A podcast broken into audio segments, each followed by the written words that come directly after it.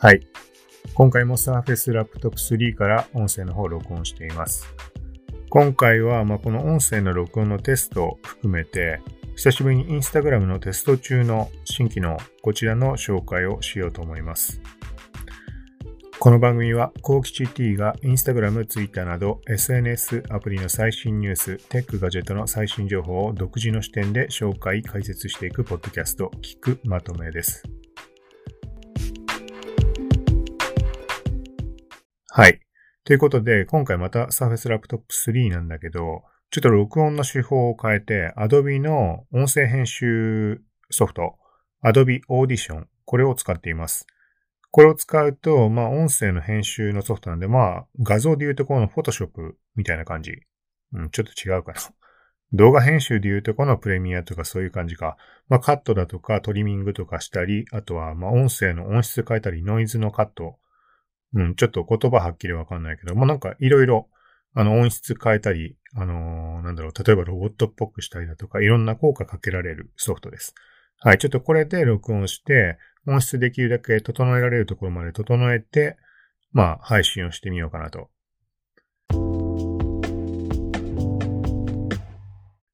はい。で、インスタグラムの方のテスト中新機能。はい、これをいくつか。まず、一つ目。アカウントの設定画面のプライバシー設定に行くと、今現在はコメント、タグ、ストーリー、アクティビティのステータス、この4項目になってます。はい。ここに、えー、っと、リプライの設定っていうのが、まあテスト中になっていて、で、まあ、最近、インスタグラムが特に去年ぐらいから力入れている、まあ、いじめ対策だとか、誹謗中傷対策、まあ、ツイッター側で言うとこのクソリプ非表示とかそういうところに該当するところ。はい。まあ、インスタグラム具体的にあったものだと、まあ、制限する。シャドーバンみたいにするやつとか、あとは誹謗中傷コメントをするときに、あの、事前に警告を出すとか、まあ、そういう機能どんどん追加されていて、で、今回のプライバシー設定の返信設定に関しては、まあ、自分に対して返信できるユーザーの設定が可能という話です。具体的には、設定画面行くと3項目出ていて、まあ、全員から返信を、まあ、リプライを受け付ける。で、次の項目が、まあ、自分がフォローしている人からのみ受け付ける。はい。と、あとはオフ。まあ完全にもうこれは受け付けないってことだと思うけど、まあ現状投稿単位でコメントをオフにするとかってあると思うけど、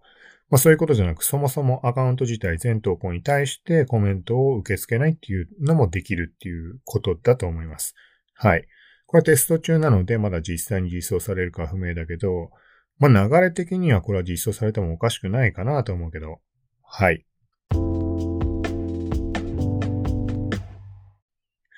続いて、えっと、インスタグラムの、まあ、コレクション、保存済みまあ呼び方いっぱいあると思うけど、まあ、ブックマークって呼び方もあるし、ブックマーク、保存、コレクション、この3種類かな大きく分けて。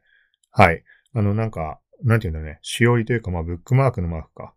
なんか縦長の四角で下がこう、三角形に切り取られてる。はい。投稿の右下にあって保存できるやつ。はい。これが、えっ、ー、と、今現状は複数えっとね、コレクションの画面に行って、あの、並んでるところで、右上の3つの点のボタンを押すと、選択かなんかができるようになって、で、まあ、任意の画像、まあ、選択して、そうすると、保存を取り消すだか、ちょっと名称覚えてないけど、まあ、要は取り消す、まあ、削除するみたいな感じのができると思います。はい。で、現在テスト中なのが、削除とプラス移動っていう形。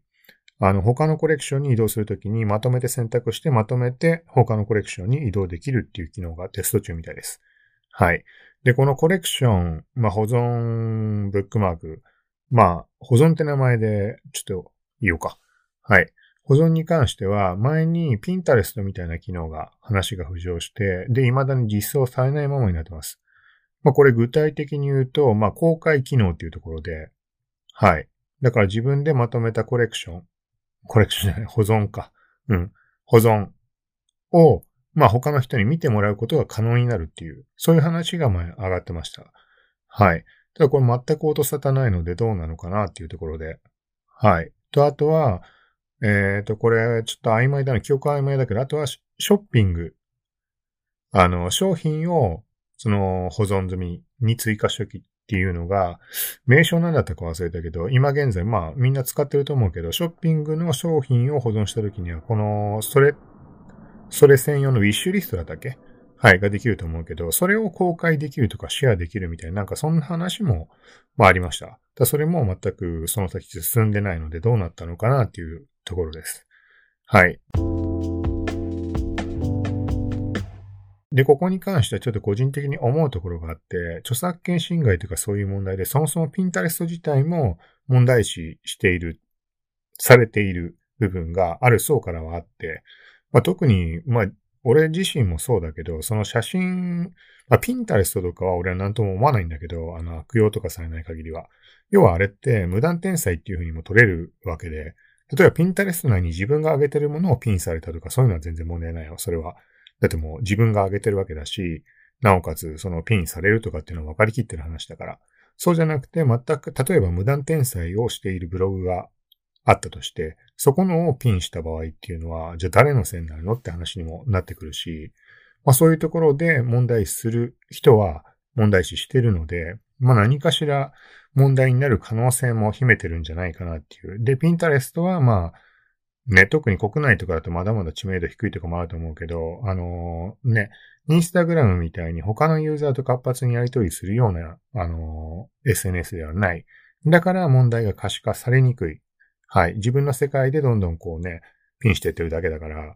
うん、なんだけど、インスタグラムみたいに他のユーザーとのやり取りが発生するようなところで、そういう公開コレクションみたいなのができてしまうと、ピンタレストよりも、さっき言ったような問題っていうのが浮き彫りになってきて、指摘する人たちも増えてくるとかあるんじゃないかなと。僕はちょっと過去にあの、写真いっぱいパクられたとか、そこの絡みで、その話、ピンタレストか、インスタグラムはピンタレストかみたいな時にちょっと記事書いたものがあるので、